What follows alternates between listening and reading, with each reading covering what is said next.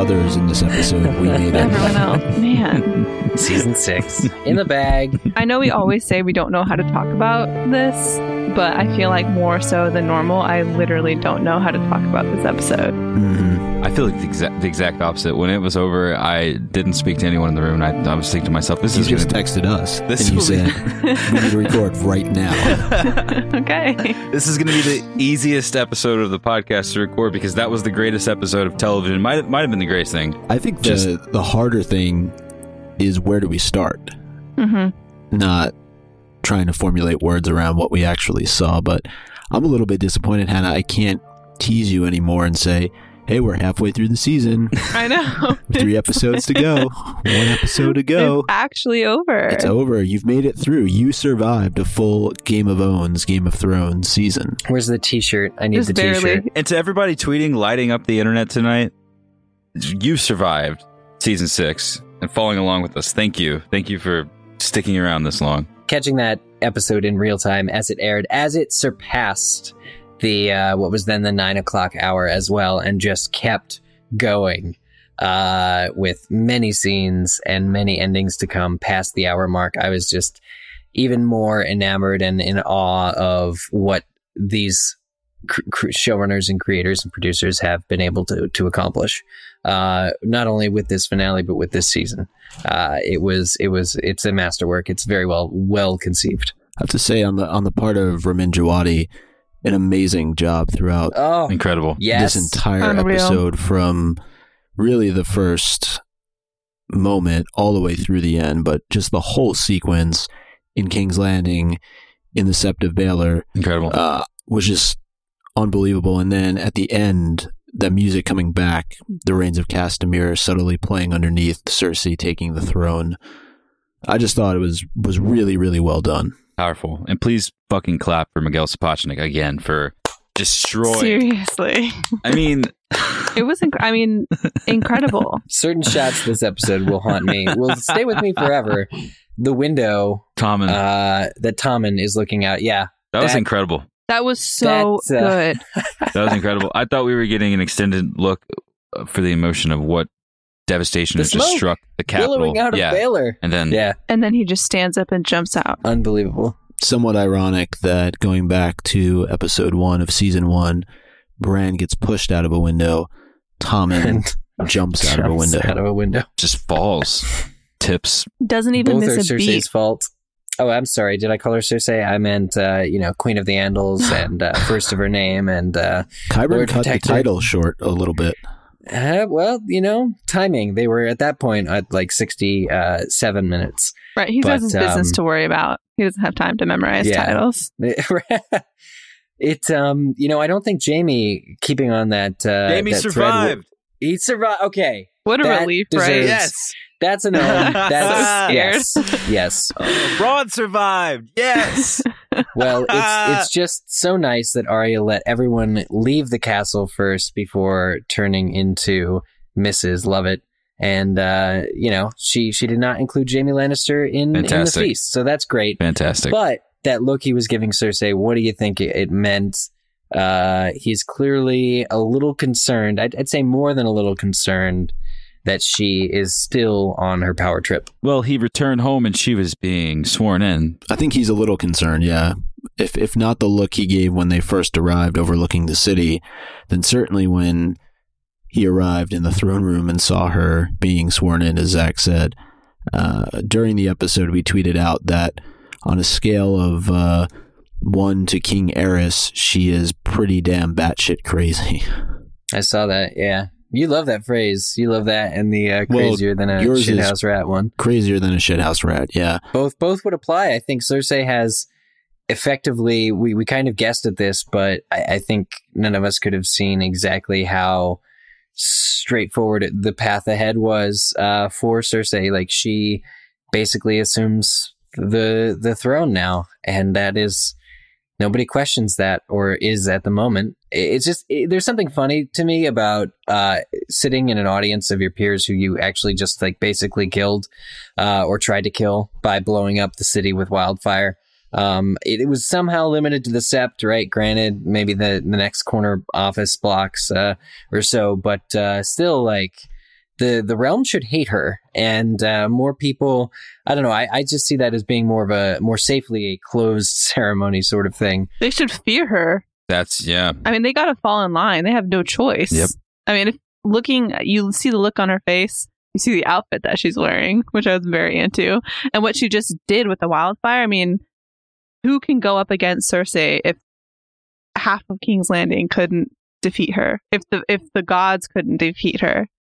Well, from the south we have the Dornish, the Tyrells, Targaryens, and the Greyjoys. Uh, And from the north we have the White Walkers, and we have the North united under the Wolf of Stark again. So Mm, the White Wolf. the White Wolf. The White Wolf. Did anyone else have tears in their eyes while everyone was chanting "King in the North"? I want. I, What a moment! It was. It was a very proud moment, and I think it It was, was very well orchestrated by Petyr Baelish. well, orchestrated to a point, right? He, he kind of that look that he shared with Sansa is not uh, a happy. it was kind of like I told you so. I told you this was going to happen. hmm He you don't think he had a hand in it, though? It's possible. I I think he wanted Sansa to be the Queen of the North, or he wanted Sansa to marry him so that he, they could have the North. I don't think he wanted Jon to have the North. No, but he wants to prove, I think, that it's a boys' club, and uh, I, I think Sansa, the message was clearly received, and uh, I think she's going to continue to be at odds with Jon. Unfortunately, my least favorite subplot of this season. Uh, you know, it looks like it will carry over, and I can see the importance for it.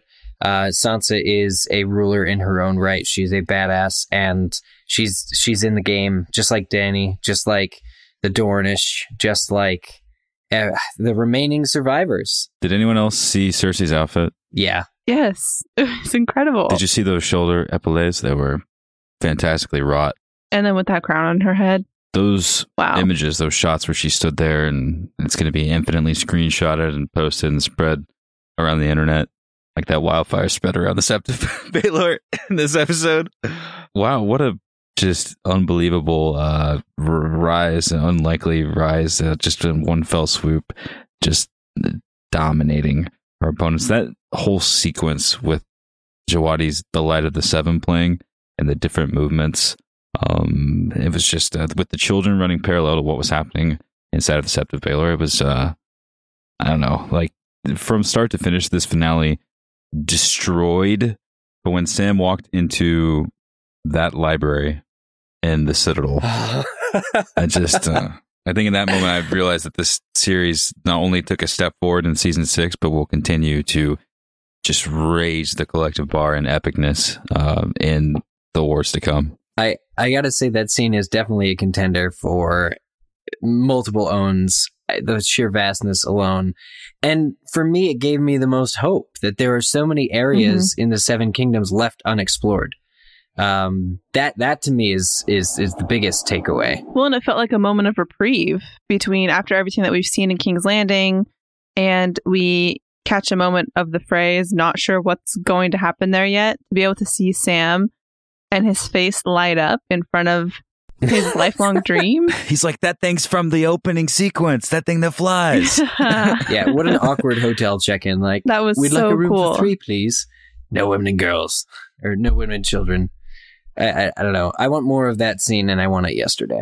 Yeah, I was that was scared really for great. him in that Mhm. scene. Honestly, I thought somebody was going to jump out from behind the bookcase and just end Samwell The Tarly Alchemist. right then and there. Mike is just on the his way guard the twenty four episode was seven. going. Yeah, no, same thing for Tyrion. And when he was talking with Dany, and he had already uh, clearly made Daario upset, I thought Tyrion could be in some trouble. But Hmm. uh, hey, would you honestly feel any differently given how the episode started? I mean, we lost Everyone. 75% of the Tyrell clan in one fell swoop. We lost two Lannisters and a High Sparrow and a Partridge in a Pear Tree. You know, it's like everybody gone in an instant. I am really sad to see Margaery gone. Um, I think out of everybody in King's Landing, which is probably a given, but out of everybody in King's Landing who's gone, um, Margaery to me is really sad. Especially we see her smart enough telling everyone try to leave, and she's like, "We Yeah. have to get out of here." And she's trying Right. to get out of there, and she can't, and they're keeping her inside, and she knows. And to have her go out like that, um, I just loved her character. I love to watch her play the game, and so it's too bad. Yeah. They barred themselves in. Yeah, Just blatantly. Yeah. Yeah. I mean, there's so much, uh, there's a lot of substance there, the nuance with uh, the High Sparrow and his decisions. And honestly, it reminds me a lot of, of Cersei's rise to power. And uh, I think that she realized that you have to really shift things around and submit in particular ways in order to get to the point that she got to and kind of eat crow for a while or eat white raven for a while until it uh, you know the moment arises where you can strike like she did and that was her decision and it was absolute the only casualty was her son which that was you know like obvious that was her fault because she wasn't there for him when it all fell down and which she definitely Yeah. should have been if if if if if that was the move if if you're going to do that to his wife and to uh, a collective leadership of his kingdom, a child, and the mother's not going to be there, I mean, Hmm. who is he going to talk to? Is he going to talk to Gregor Clegane and seek consolation and maybe get some thoughts? I don't know. That was Yeah. I didn't see that coming. That was really that was really that was odd a to bummer. me. I wasn't sure how it was all necessarily going to play out because in the opening sequences, you see them all getting dressed, getting prepared for the various scenes that are about to take place, and you wonder: is something poisoned? Is is something amiss amongst all the different things that are taking place? And I, I really thought that it was odd that she didn't go to Tommen immediately after she had the foresight to keep him from going to the sept with the mountain, but then doesn't do any follow up. And of course, he sees what happens, and his reaction is to take his own life. So I wonder, though, if she knew that that could possibly be the outcome.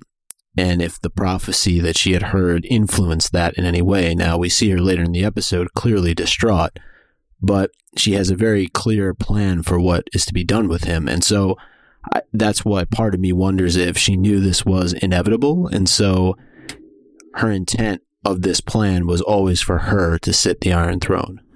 Right. Like she she wrote him off. I still think that that look a couple episodes ago was her realizing that he had fallen and she would have to write him off. I think she embraced the prophecy essentially. Um, Right. again, not that not that she caused him to to to die. She deliberately kept him safe, but that he would also do that. Uh, you know, be it that he was crestfallen, be it that everything he thought he was the ruler of had just been destroyed or taken from him.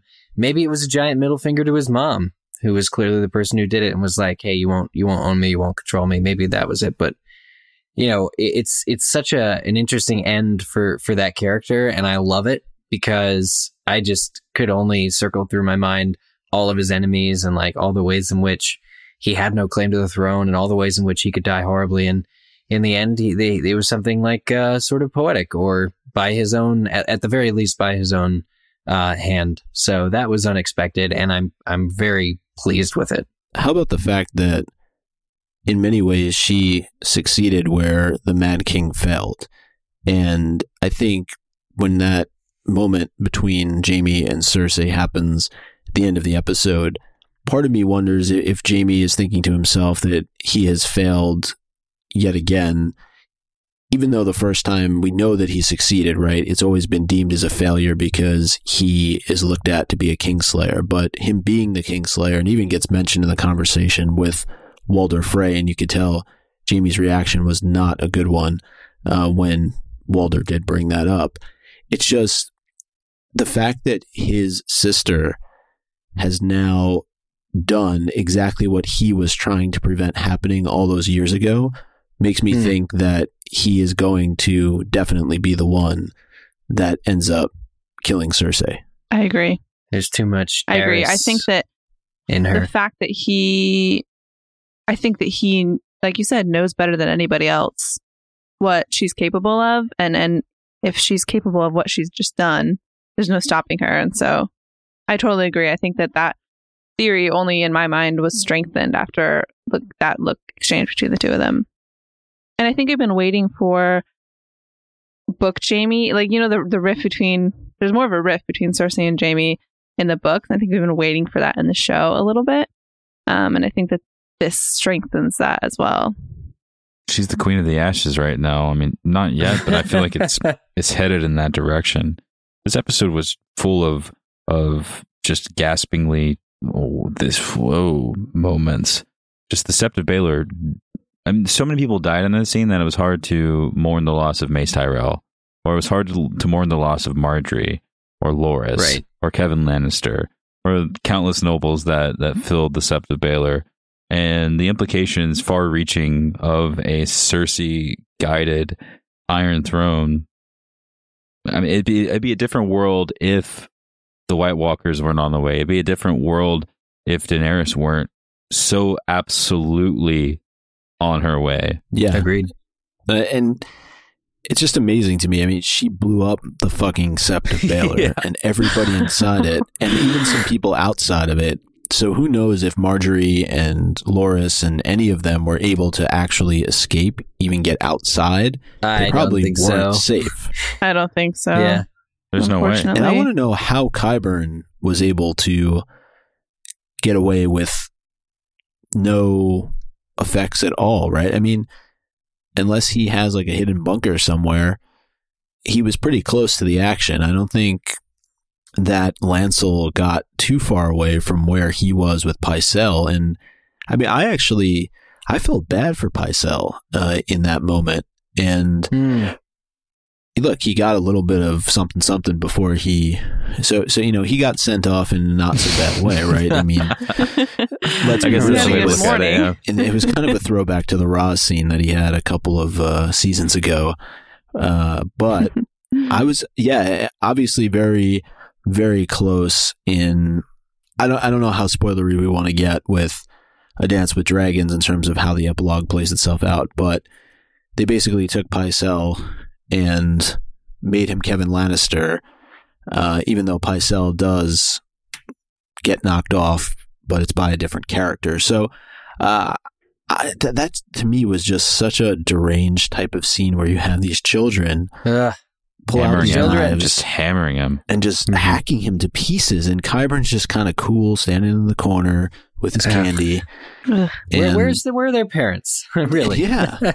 It's the orphans. but as Qyburn mentioned, I mean, this was really the fall of the old guard, and now this new guard is going to rise up in place, even though it's kind of headed by somebody who was part of the old guard in Cersei.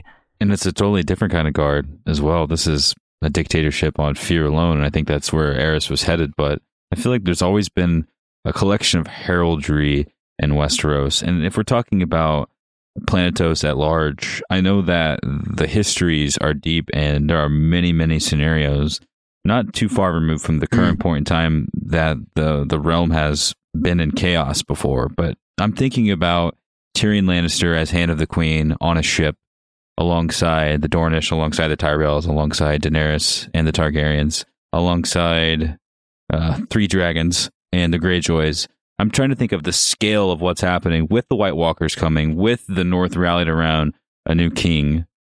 It's uh, I mean, it's this. I think that what Qyburn said wasn't limited to King's Landing. It's Right. huge. What's happening? I, Yeah. I think that this may go down as one of the. uh, This may go down as the most historic time uh, in Planetos. Just crazy. Do you think that uh, Cersei's reign will be a godless one, uh, since she very clearly stated where she stands on the whole gods thing? Yes. You mean her combo with the Septa? Uh, well, there's that.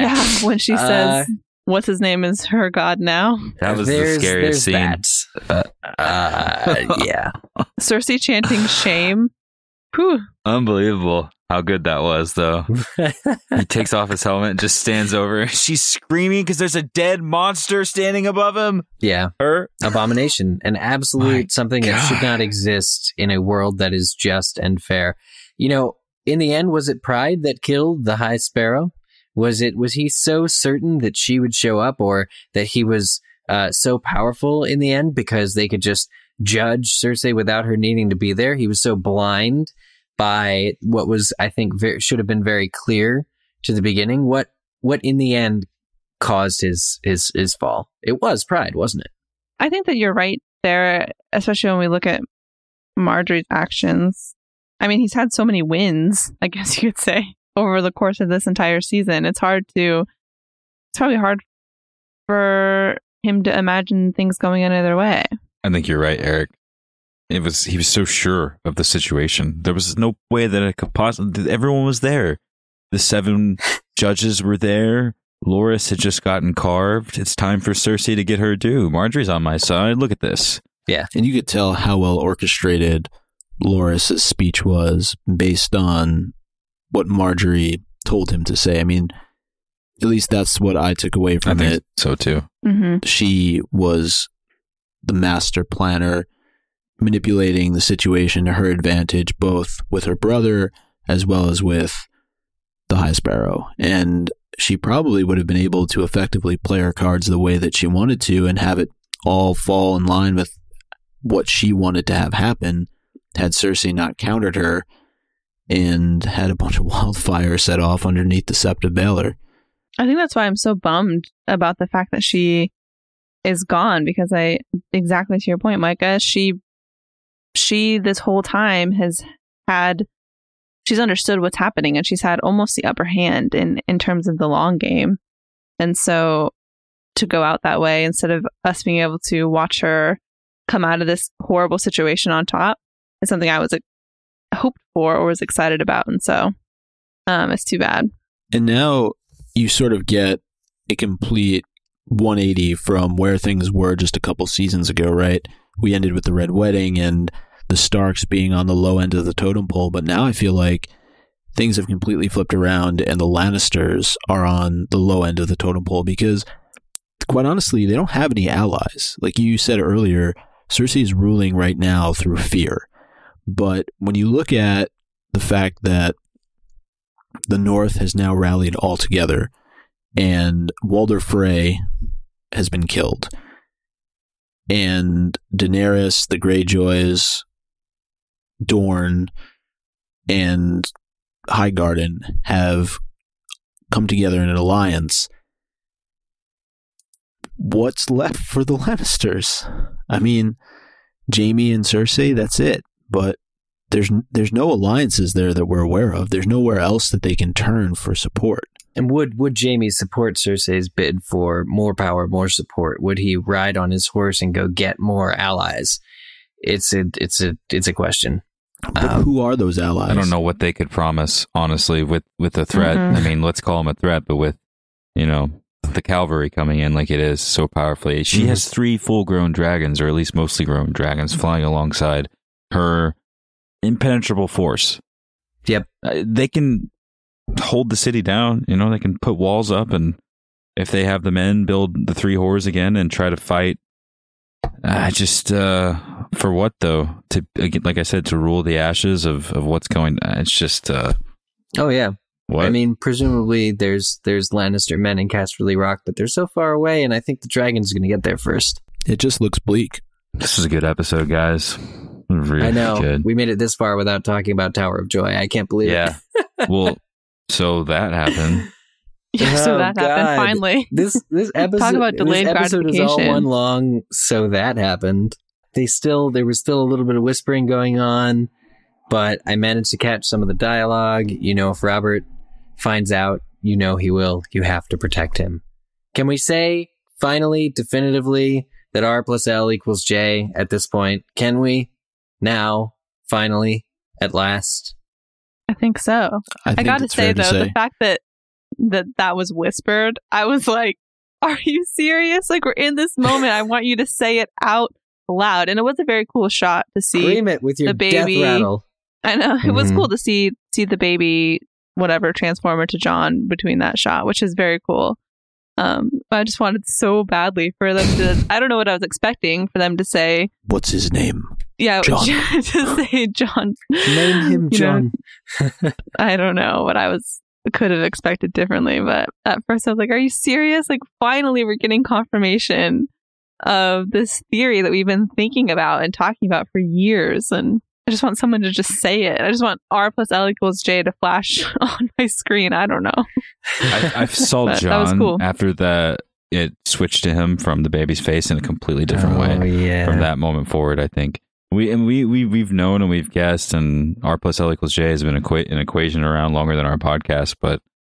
It's just getting, like you said, the verification of it, but also just seeing it. I just felt like I was in a dream sort of sequence while that was happening. I know that's Mhm. dramatic, but um, when he walks into uh, the chamber and she's bloody and she's obviously just given birth, I mean, from that moment, we knew, right, that the bastard he took home wasn't wasn't his. His.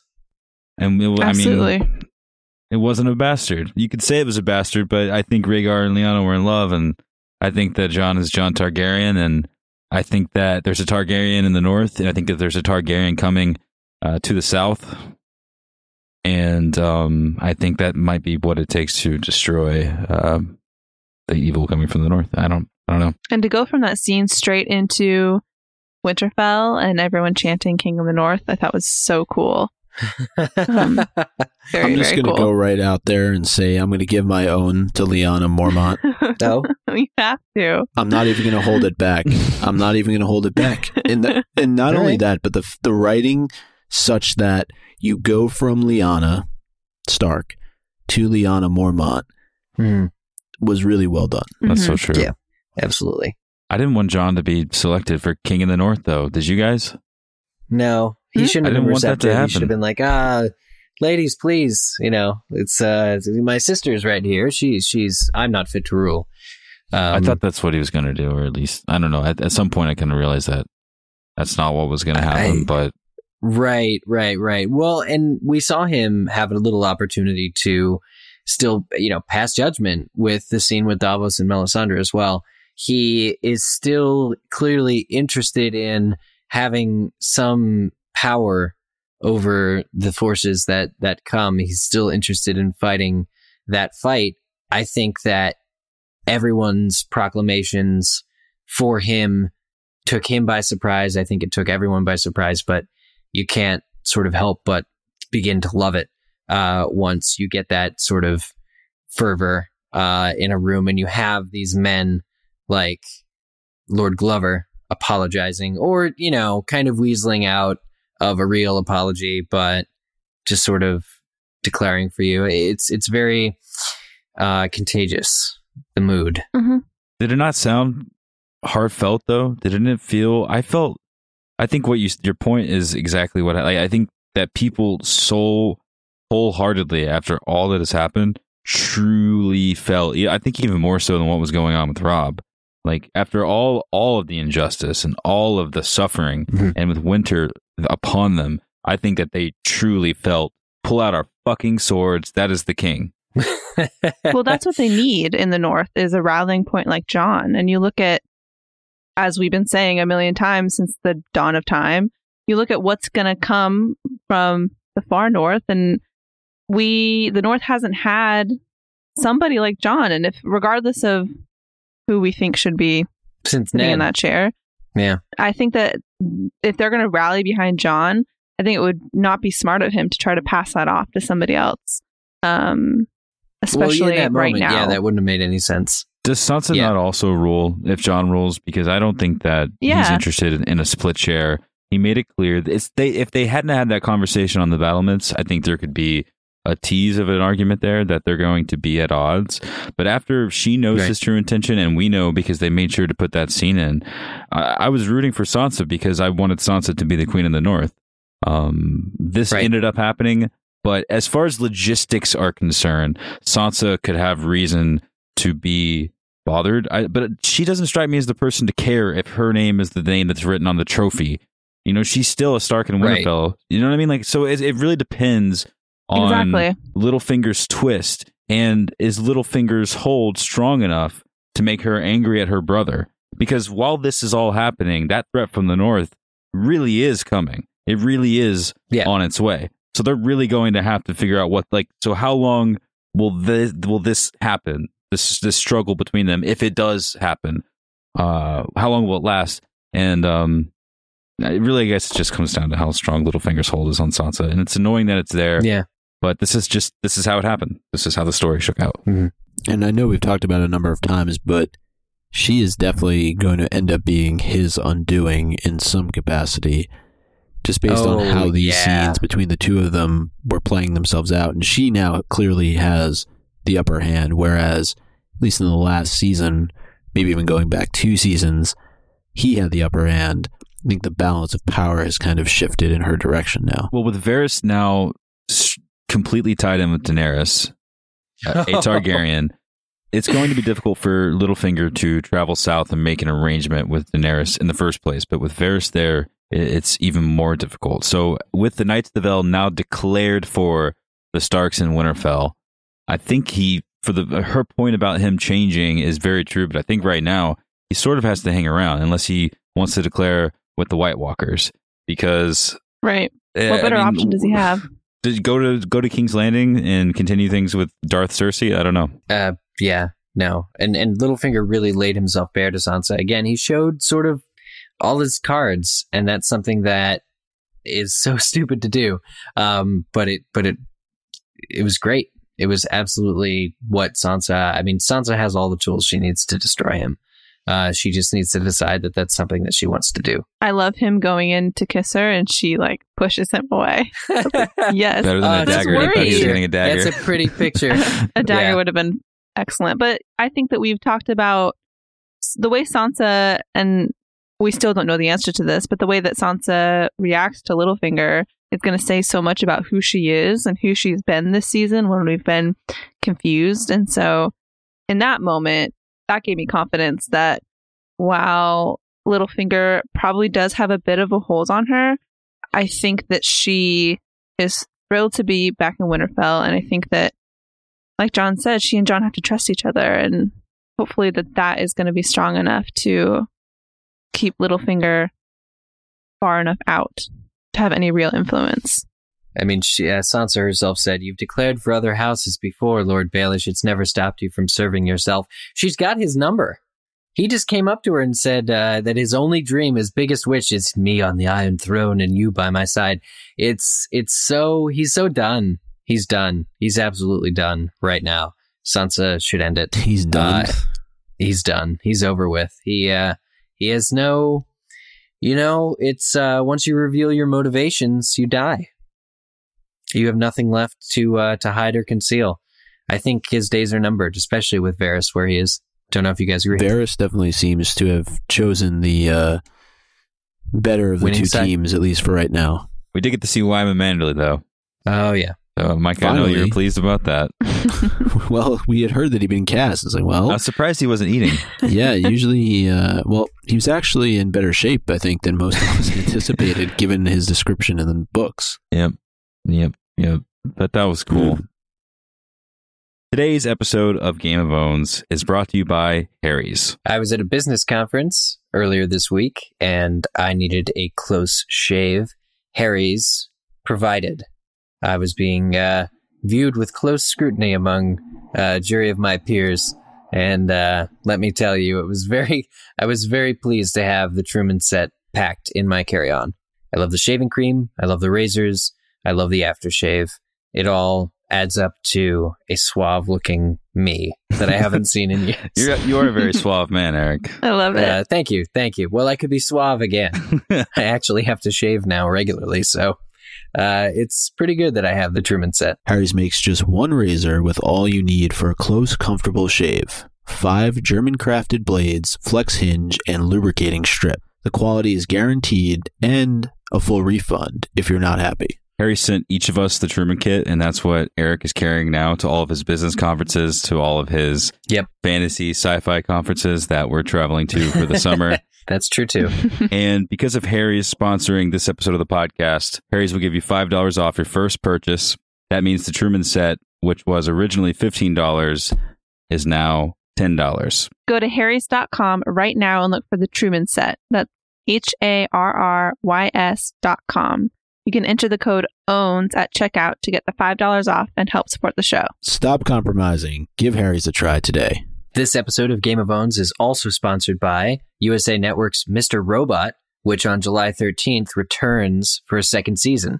Mr. Robot is the 2015 Peabody Award and Critics' Choice Award winner, starring Golden Globe and SAG Award nominee Rami Malek and Golden Globe Award winner Christian Slater. Christian Slater. Christian Slater, Mr. That's right, ladies and gentlemen. Christian Slater on a television show that sponsors your favorite Game of Thrones podcast. Please tell me Mhm. what could be better. Could we be more hype? Mr. Robot follows Elliot, a cybersecurity engineer by day and vigilante hacker by night, who follows a mysterious leader to join hacker group F Society.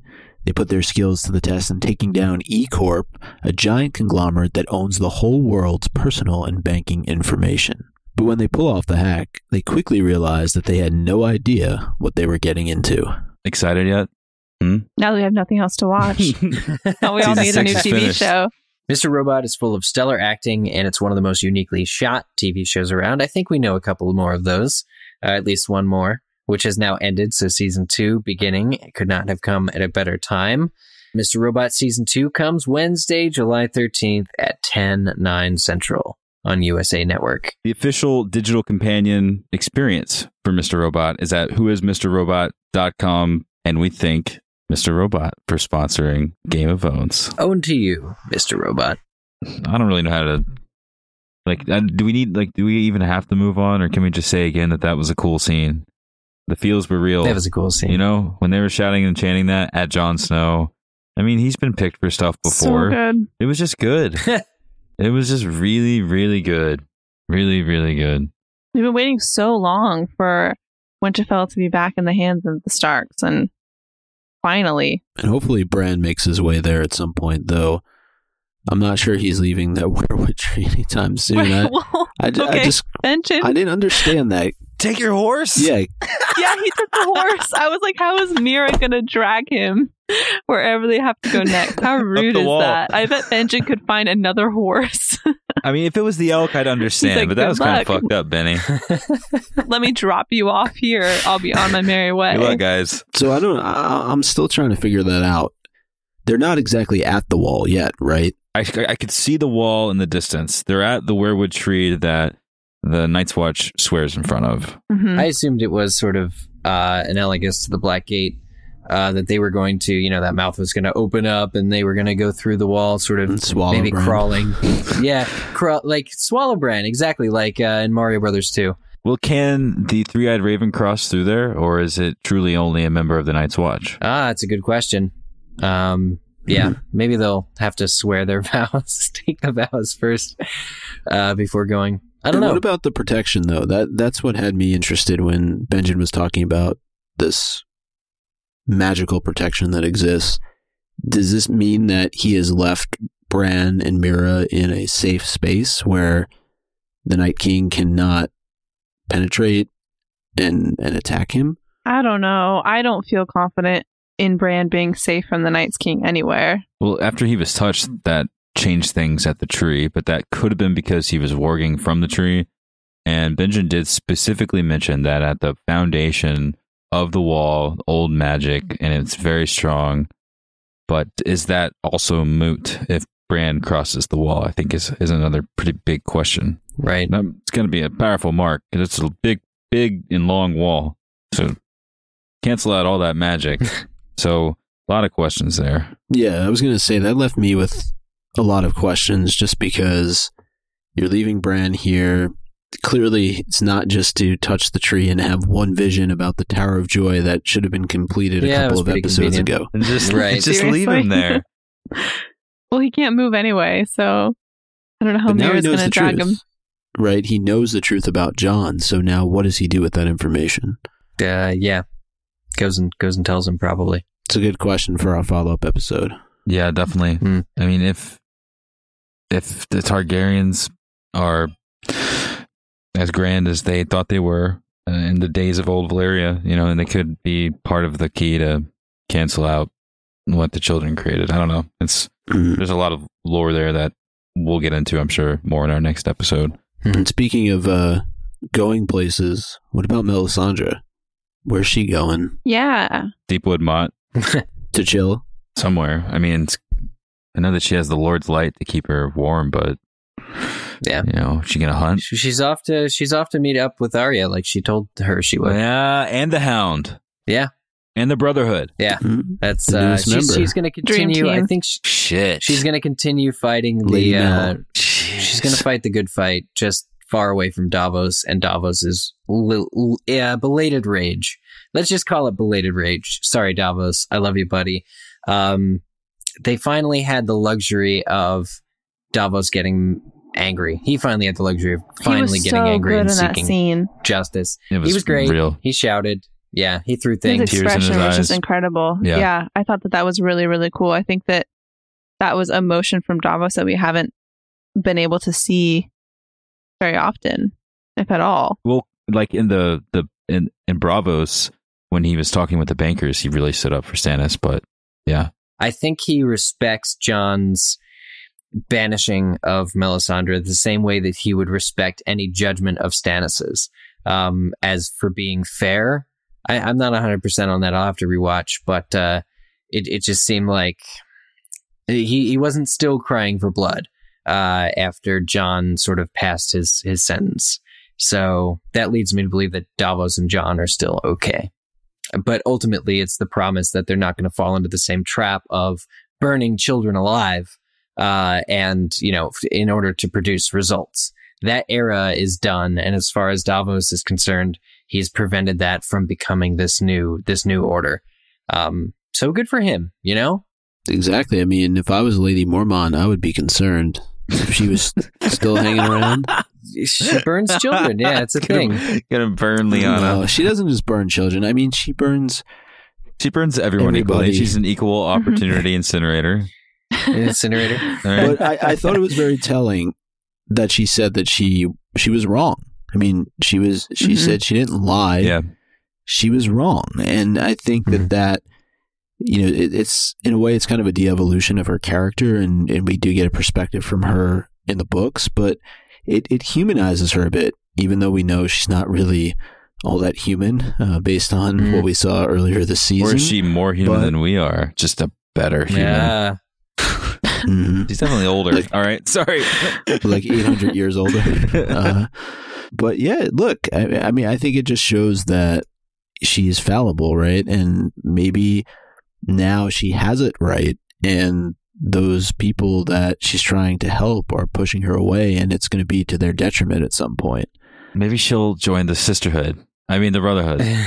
Her and Arya could start the sisterhood. The sisterhood. Oh god, the Ghost of High Heart joins Arya, Melisandre. we do need some ghosts of higher You know what I'm saying? six. they've cleared up the budget enough When the White Fawn comes out of hiding and joins. Lady It's a Stoneheart. woman's Lady world out there, so yeah we need some of the jesters to come back and now we need the uh, ghosts of high heart and some other creatures that Also, Ghost. Yeah, Ghost should Ghost should have been there. I was a little surprised that Jon dismissed her so quickly simply because she brought him back to life. Um, I think that it's within his character to do what he did, but I I was a little surprised that without really thinking much, this woman who brought him back to life and gave him this second chance, Yeah. he sent her away so quickly.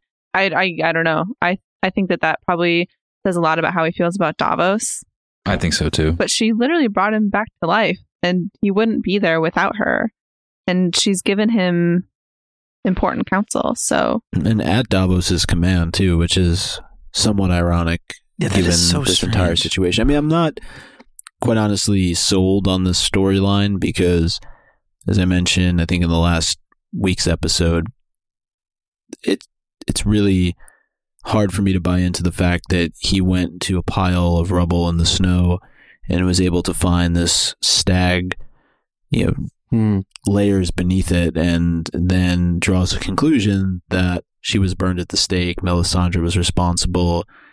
It, it's just one of those things that I, I, I think maybe would have been better served following what happened in last season when Melisandre returned to Castle Black and Davos reacts the way that he does to learning about Stannis and Selyse and Shireen. And, you know, one thing that Melisandre did do in this episode too was put blame on Stannis, put blame on Selyse. Yeah, yeah. and where, where said it it's not just belonged. my responsibility. Yeah.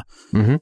Or sorry, not just Yeah. not just my fault. You know, there's others that that were culpable in this. Maybe they needed to just banish Melisandre and move her toward The Brotherhood. what she's doing. Yeah, Right. if it's the Brotherhood or if it's Arya and the Sisterhood, I don't know. The sister. I can't get over it. I think that's a great idea. Yeah. I think that that's the new The Hound's thing. still an hon- member, but The I mean, Sisterhood that's, of the Traveling Faces. they're in that general area though. Middle Westeros. Mm-hmm. Winter is coming. Sam is an Oldtown. I feel like we've got maybe even more so than ever before. We have some pretty definitive lines that are drawn. Other than Daario staying east, we have basically all of our players in Westeros now for the first time ever. Oh my god. We still have Brienne and Pod rowing somewhere. Yeah. Yeah, still rowing. And Gendry rowing somewhere. still rowing. And Jorah riding somewhere. Oh, so Jor's out east. That's my mistake. yeah, Jorah's, Jorah's in the east. Yeah, yeah. And he matters. Um, We're not letting go of Jorah Mormont. We're not. No, no, no. Heavens no. The young so Jorah bear. and Daario. we talked a lot about who we thought was going to stay behind, possibly in Meereen, and Daario was not at the top of my list. So that surprised me a little bit. It makes sense, but that surprised me a little bit. I really enjoyed, first of all, everything with Daenerys and Tyrion. Um, but the Daenerys, the Dany letting go, yeah, the Dany letting go of Daario and finding out that it was, in fact, as he guesses, Tyrion's idea, but that, that that's a weak spot for Daenerys, um, because she cares about Daario, that she let him go, uh, so that he would not be a hostage or so she can have no weaknesses. It's pretty smart. It's pretty smart thinking, and uh, I think Tyrion deserves his new title, his official title, pin included. I felt probably as emotional, if not more, in that scene.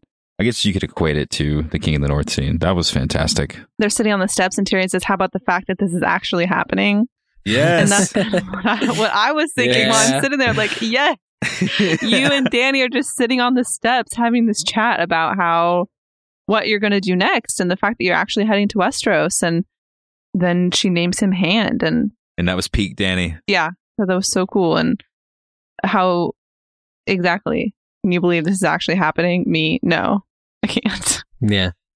That's the kind of sacrifice that makes for a great ruler. If it's any consolation, it's not. Yeah. So These were great.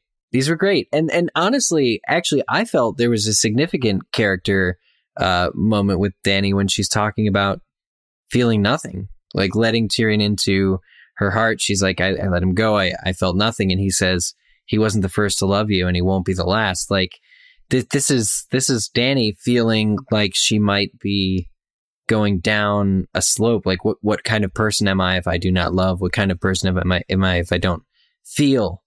But I, I think Tyrion is right to try and put her back on balance uh here. They're such a good I don't- team. Yeah, they're they're they're a really great team. They're a power couple. And if he you would says say- that he you could say believes in her. You know, how touching was that? Yeah. Uh, And he never believed in anything. He's always kind of shunned the idea, and it's almost embarrassing how much he believes in her. But it's just, uh, yeah, that was so cool.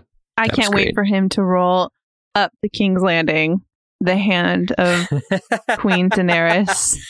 right after Cersei Jaime sitting has on the killed throne. Cersei. Is he flying into King's Landing, or is he rowing on a ship from his bigger ship? What do you think it'll be? Doesn't matter. Well, if- if he's riding on a dragon, that matters very much. It changes a little Never mind. I kind of want them to make up. You know, I know that I, I probably not possible, but it would be cool to see them make up. Tyrion and hmm. Cersei. Yeah, and Jaime. I could see Tyrion being down with that, but I don't. Cersei is so far gone. Yes, the the prospect of Cersei without Tommen, Myrcella, Joffrey, anyone to keep her anchored down, and now having not only that fact, but now she's also the commander. You know, she's in charge. Holy shit! How can it seem like simultaneously she's lost everything and yet gained the one thing that matters most? Right. Like that's pretty cool character development.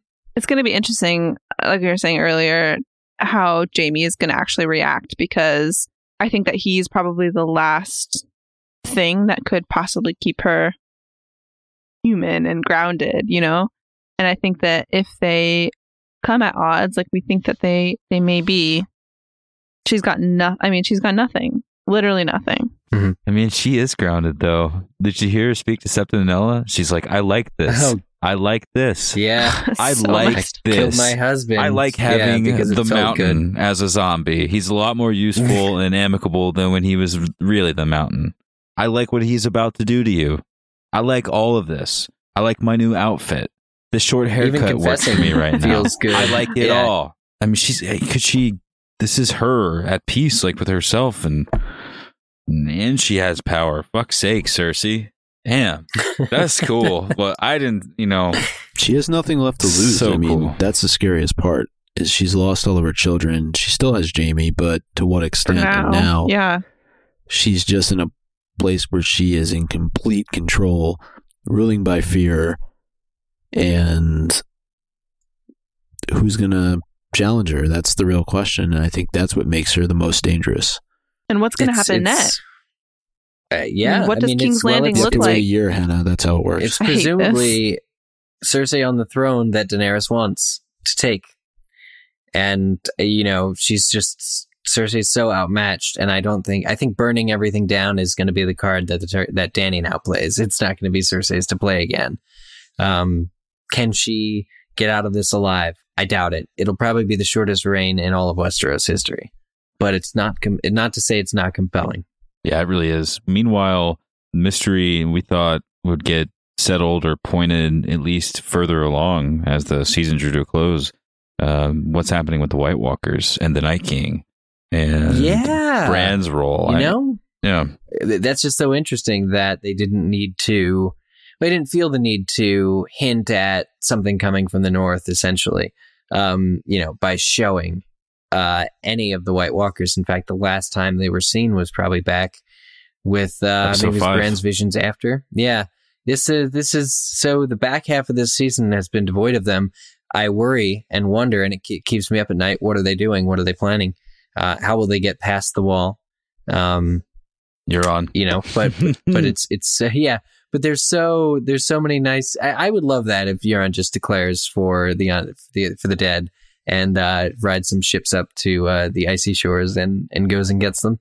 But you know it, it's it's it's just a testament to how much how many cool character things were going on south of the wall. And to get Bran now going south too it's it's it's such a nice there were reunions. I even marked um Ned and Lyanna down as a Stark reunion uh, because they had been separated for a while. And I was just thinking, so many cool things are happening in this episode, and you know, we didn't need any of that Norse stuff. We know it's coming. The doves, for instance, the white the white ravens, Yeah. man. Winter's here. Just shooting out of all the that- side of the, cit- the the tower. That was all that needed to be said. Yes. Winter is here. We are fucked. Father always used to say that that was going to happen. Gosh, Yes, I loved that. I loved that exchange between Sansa and Jon when they both kind of smiled at each other that Winter was finally there. All right. Well, the owns are impossible. Your owns are numerous. I really don't know what to give it to. I, I just this episode was a masterwork. It was a masterwork in writing and Yeah. depiction and directing and acting, performance across the board. This was fantastic.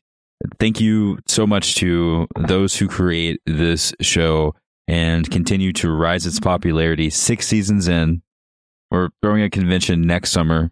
I know that season seven is going to be fucking nuts. Just because, look at Yeah. this, look at this shit. Just I mean, look at this. yeah. Look at this shit.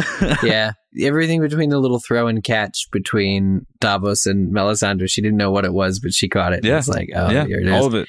It was so good. It was so fun. It was so exciting. So thank you. Own to you. Thank you. Yeah. all, all. but also All. to um, Oldtown and the library and Sam and his all and Wonder. I was you. Uh, took my own. Sorry. Ugh. It you got to get in there real That was the most epic thing I've ever seen on television. That was um, It's incredible. That was incredible. Somewhere in that library is the Winds of Winter. um, Why can't Harry Potter be that good? So yeah, okay. I'm going to second Zach's own. I'm going to go and say own to the massive library of Oldtown. Are there enough decimals in the world to categorize all of those books? That was my whole thing. Is like, well, how are those organized? Uh, and also, for all of those books, are none of them about gender equality? Because women and children are still not allowed. Fuck off. Like seriously.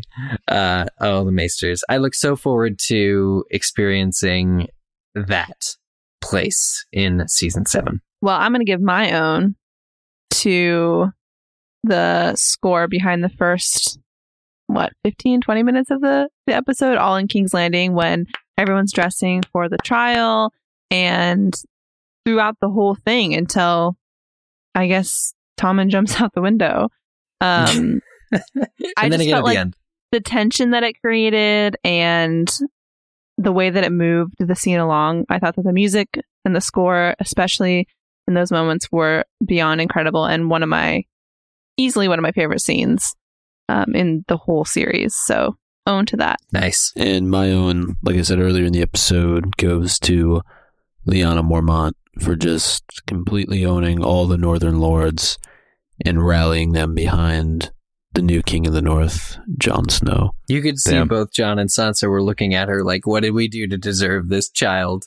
Holy wildfire, guys! We made it through the finale. Holy I wow, can't holy believe Baelor. it. This is this has been such a great talk. I was looking forward so much uh, after the episode ended to talk to you guys.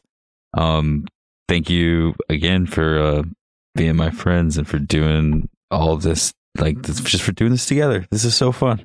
Man, I'm like getting emotional thinking about the fact that this Hannah, is where we are. are you getting behind the hashtag Dany kills Cersei 2K17? I mean, I guess I got to get on too early? board.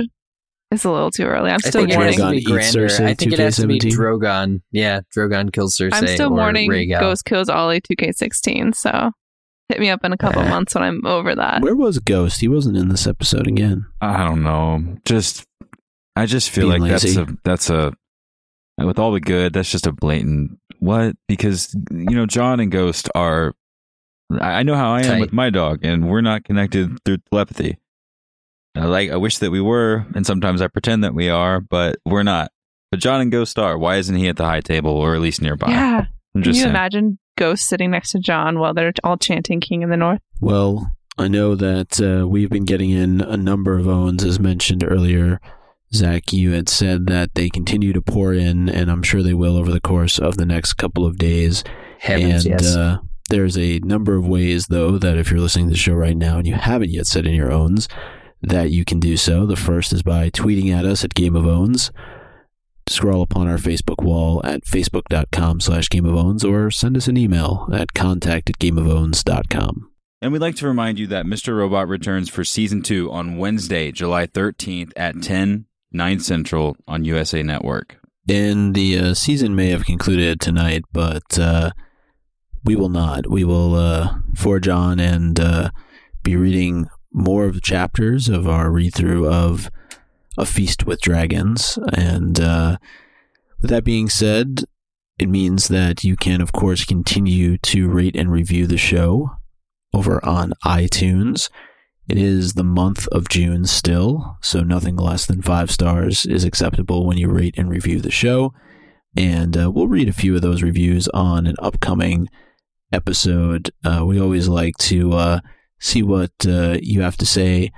And uh, it's great for other people who may be looking for something to uh, listen to about Game of Thrones. Let them know that we exist. So, in advance, we of course appreciate you rating and reviewing the show. And thanks for reviewing us during the season. Yeah, Yes. that's obviously Mhm. huge. Seriously. We're strapping in for a Feast with Dragons soon. It's been a break, but it's been a pretty good break. Season six has been pretty awesome. And we get to talk about it again on the next episode, and we're going to go deeper. And we still have Owns of the Season, which Mm. they usually turn out to be like the most fun episodes. As I feel like I they're think they do. it's, it's really fun. And you get to Owns tell of the us season. Your owns of the season, which I mean that's also very exciting. I'm The gonna have Tullys mocked that. me for years. The Starks mocked me. Where are they now? this is going to be hard. I know. Good problems. yeah. Yeah, they gonna are good hard. problems to have. I'm excited to see what everyone comes up with. And we also have to review our uh, our death pools. Oh my gosh, our own prediction. Wow. Okay. if one of you can write in and tell me what mine were, I completely don't know. I got mine and I I didn't do so great. I think that's it. I think we're we're gonna go watch the episode again. Yeah. It's on right now. I'm watching it. Thanks for an awesome season six. It's been the best. the King of the North.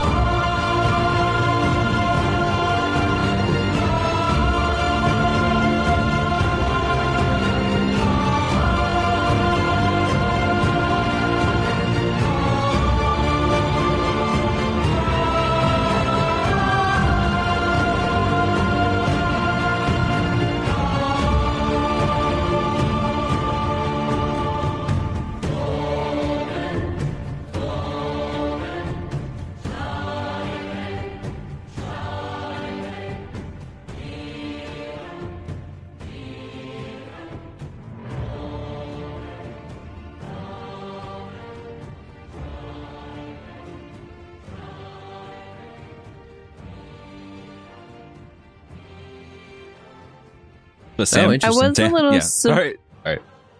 What do you want to say? I'm sorry. I was making a joke about Sam. Please go on. Do you want to make your joke? I'll laugh at it if you want to make it real quick. Sam's working for Jon from a distance, but um, I'm. Ch- All right, it sucked. Sorry, I I'm love still it. hyped I for this it. episode.